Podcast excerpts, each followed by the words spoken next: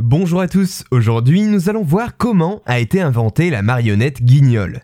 La célèbre marionnette guignol qui fascine encore de nos jours les enfants est de par ses origines directement en lien avec le métier d'arracheur de dents. Je m'explique. Mais d'abord, qui est concrètement guignol?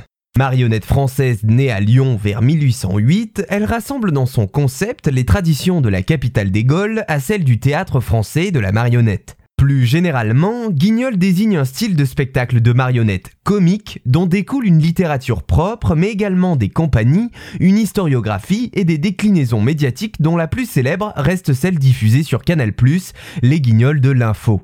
La technique pratiquée pour donner vie à Guignol et ses partenaires comme Gnafron ou Madelon implique une gestuelle particulière et de nombreux accessoires, le tout renvoyant à un comique de situation typique de la commedia dell'arte.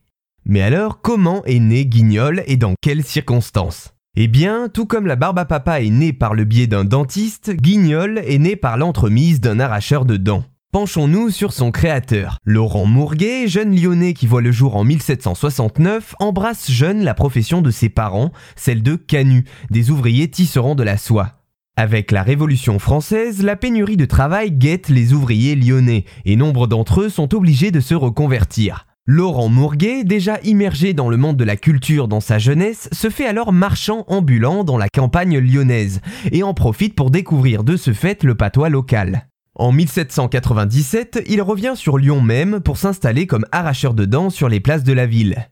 Un problème se pose alors à lui, comment réussir à attirer une nouvelle clientèle? Il décide pour cela de rassembler ses connaissances pour monter un spectacle de marionnettes, comme cela se faisait déjà à Paris 150 ans auparavant, et ainsi éveiller l'attention des populations qui circulent.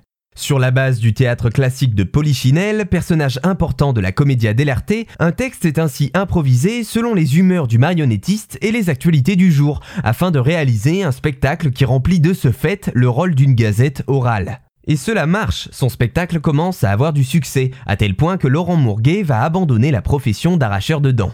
Avec le temps, il se professionnalise, apprend à manipuler et en vient à créer Guignol, dont on date traditionnellement la première apparition le 24 octobre 1808.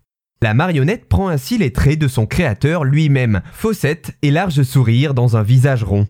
Guignol s'impose comme porte-parole des petites gens de l'époque, par opposition à Polichinelle qui lui symbolise plutôt l'individualisme.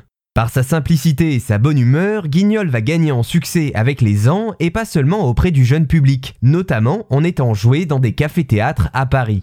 Digne représentant de la culture et du parler lyonnais, on consacre aujourd'hui à Guignol quatre théâtres à Lyon et plus d'une douzaine à Paris, où le style a bien évidemment évolué et se veut plus interactif et enrichi de contes populaires. Quant à son nom, plusieurs versions sont affirmées par différents historiens, mais d'après le dictionnaire Larousse, Guignol était le nom d'un canut lyonnais que Laurent Mourguet donna à sa marionnette. Voilà, j'espère vous en avoir appris un peu plus sur l'histoire de la création de Guignol à la base intervenue pour attirer la clientèle auprès de son père.